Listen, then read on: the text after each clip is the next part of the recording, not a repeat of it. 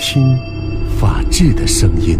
本环节根据真实案例改编，来源于民主与法治社、郑州人民广播电台、汽车九一二联合出品。我们进入到今天五件大事也根据真实案例改编的环节法则。今天的法则涉及一档电视节目。一般来说呢，普通人能上电视成为红人，应该都会很开心的。但是有位大娘上电视上出了抑郁症，到底是怎么回事呢？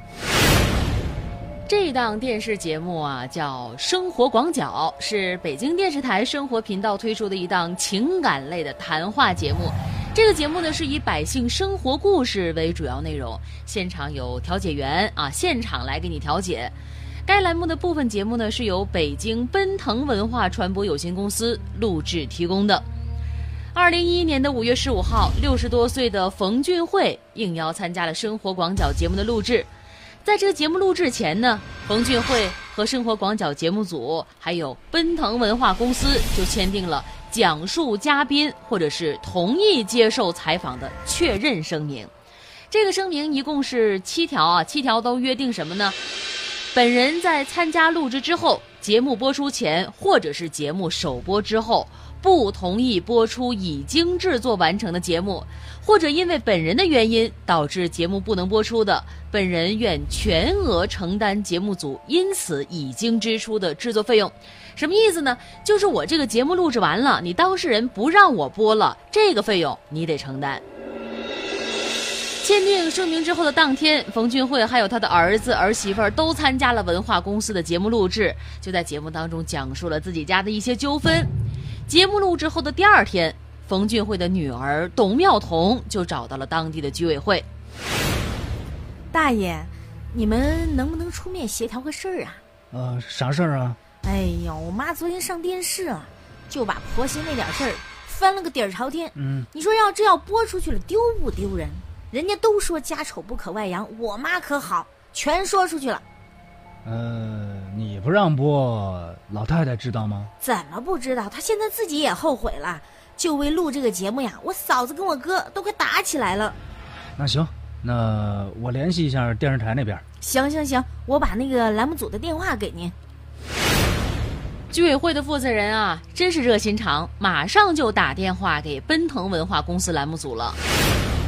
喂，啊，你好，那个生活广角栏目组吗？啊，对，是我们，您请讲。哦，呃，我是那个冯俊慧他们居委会的负责人呢。嗯，你有什么事儿？呃，有个事儿想跟您商量一下。这个冯俊慧他们之前不是在您那儿录节目吗？嗯，录完节目之后有点后悔了。哦，这样啊。啊，怕播出去影响不好，您看这能不能不播了？啊，是这样啊，呃，这个事情呢，可能已经来不及了，因为我们这期节目呢，已经交给北京电视台了，而且定在了六月二号、三号播出的。呃，已经都定了。对，已经定好了，这没有办法改的。呀，这这可咋办呢？那行行，谢谢同志啊，我跟冯俊慧说说。嗯，不客气。二零一一年的六月三号，节目播出的第二天，冯俊慧早晨到公园里晨练，刚走到公园门口就被认出来了。在人群当中啊，就有人朝着冯俊慧开始指指点点。哎，你看这是不是昨天节目播出他们家吧？就那家事看出来了，我跟你说啊，真是哎，这事儿挺好玩的。周围的人纷纷用异样的眼光投向冯俊慧。三五成群，窃窃私语。冯俊慧呢，也是无法接受眼前这一幕，直接跑回家中了。录节目本来就是想让外人来调解调解，没有想到成了邻居眼中的恶婆婆，这恐怕是冯俊慧没有预料到的。节目播出的当天下午，冯俊慧在家里看完上传到网上的节目，是越看越生气。他认为这个剪辑之后的节目内容和录制过程要反映的问题，这也出入太大了。节目的播出给自己造成很大的负面影响，根本不能接受这样的情况，所以此后的连续数天情绪明显异常。六月十号，家人见到冯俊慧情绪大变呐，立刻把她送往医院。经过医生诊治，冯俊慧患有脑动脉硬化、脑梗死、冠状动脉硬化性的心脏病，还有焦虑症等疾病。经过二十天的治疗，病情不见好转，家人呢只好把冯俊慧转到另外一家医院。经过诊断，冯俊慧患有重度抑郁症以及反应性的精神病等症状。一期的受访节目就让母亲患上了严重的疾病，女儿董妙彤决心要为承受痛苦的母亲讨说法。在与奔腾文化公司多次交涉无果之后，以母亲冯俊慧为原告，自己是法定代表人，一纸民事诉状将奔腾文化公司告到了北京市海淀区人民法院，要求文化公司赔偿冯俊慧医疗费、护理费、残疾赔偿金等各项费用，共计二百一十二万多元。法庭上围绕冯俊慧的病情原因，双方是各执一词。你你你你别再瞎说啊！我跟你说，没有你们曲解我妈的意思，我妈会被气出病来。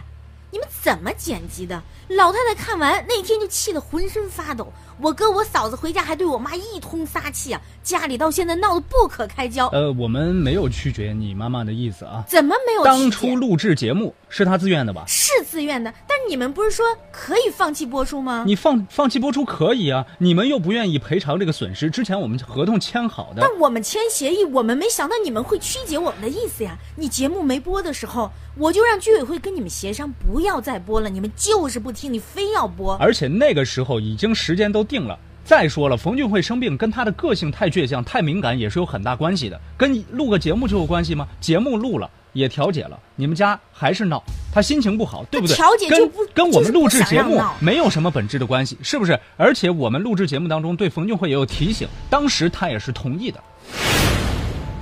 大家觉得呀，这个冯俊慧患抑郁症和录制节目的关系到底大吗？也欢迎您和我们微信进行互动啊。在这个案件的审理过程当中呢，原被告分别向法院申请对冯俊慧的精神状况的伤残等级，还有他受害的结果与文化公司录制的节目有无因果关系。如果有因果关系，参与度是多少，及其是否具有诉讼能力进行鉴定。经过司法机构鉴定啊，出具两点意见：一，冯俊慧患有应激相关障碍，也就是长期的抑郁反应，目前没有国家标准，本案不宜作出精神伤残的评定。节目内容以及节目播出之后负面的影响与冯俊慧所患的精神疾病存在因果关系，事件的参与度是百分之五十。第二点呢，就是冯俊慧缺乏自我认知和情绪控制能力，评定为无诉讼行为能力。法院经过审理之后认定啊，文化公司与冯俊慧签订的节目录播协议合法有效。从节目的先期录制和后期的播出过程分析呢，报名参加节目录制和接受采访本身是冯俊会自愿同意的，节目内容是反映其家庭矛盾，也是他明明知道的。在录制协议当中明确约定，如冯俊会不同意节目播出，应该承担节目组已经支出的费用。可以看出啊，这个冯俊会是享有撤回节目的权利的，但是同时呢，也应该承担违约的责任。法院参照司法鉴定书当中参与度百分之五十的基础，由冯俊慧和文化公司对于百分之五十的损害结果各承担百分之二十五的责任。于是，二零一六年一月，海淀区法院一审判决文化公司赔偿冯俊慧医疗费、护理费、营养费、精神抚慰金共计人民币二十余万元。冯俊慧起诉要求赔偿两百多万，最终呢，法院一审判决文化公司赔偿了二十多万。那他的家人会满意吗？对于一审判决，冯俊慧表示不服，将向北京市第一中级人民法院提出了上诉。感谢各位的收听和参与今天的法则，感谢我们的合作单位民主与法制社。本期法则记者是田野丛林，编剧是陈蕊。法则周一到周五直播是十三点十五分。如果您想要回听往期法则的话，可以下载蜻蜓 FM 搜索法则就可以了。